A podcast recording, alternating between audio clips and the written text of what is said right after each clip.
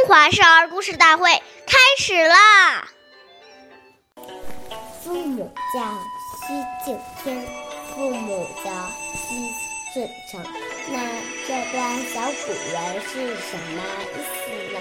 对父母的讲话要恭敬的聆听。我们做错了事，父母责被教训时要顺从的接上，不可不可强词夺理，使父母生气伤心。岁月易流逝，故事永流传。中华少儿故事大会开始了！大家好，我叫朱凯燕，来自新乡县小鸡新喇叭少儿口才钢琴一校。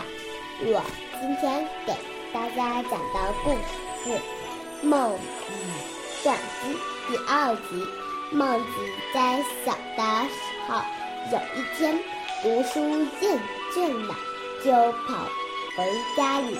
这时，他的大母亲正在织布，见他放学回来，气得突然把织布的梭子折断。孟子很怪，就问母亲为什么发火。母亲说：“织布要一线一线的织，才能织成。如果把梭子折断了。”就不去织它，还能织成一皮布吗？你的学业也一样的啊，还没有学成就厌倦了。什么时候才能成为有用之才呢？孟子听了母亲的教诲，恍然大悟，从此发。发奋读书，后来终于成为有有有名的大学问家。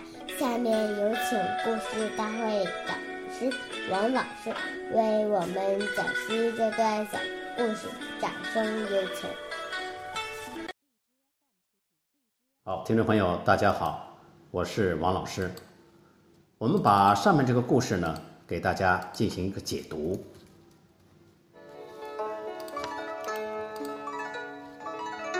父母的责备呢，大部分都是出自于爱心，所以即使是父母说错了，我们心里明白，也不必跟父母顶嘴，有则改之，无则加勉。我们深深的感念父母不厌其烦的教导和成就我们的苦心。所谓爱之深，责之切。而为人子女，却很少能体会父母这种至爱、至深、至情。犯了错，不但不能接受父母的教诲，反而阳奉阴违，甚至起厌烦心，说出冒犯父母的话，让父母伤心至极。故孔夫子说：“色难，侍奉父母。”难在永远保持和颜悦色。仔细想想，我们是否父母说一句，而顶了好多句呢？深信每个人都希望做一个孝子，因为自古以来，孝子是最有福的人。那么，就让我们先从事亲、悦亲，让父母心生欢喜开始吧。感谢大家的收听，我们下期节目见。我是王老师。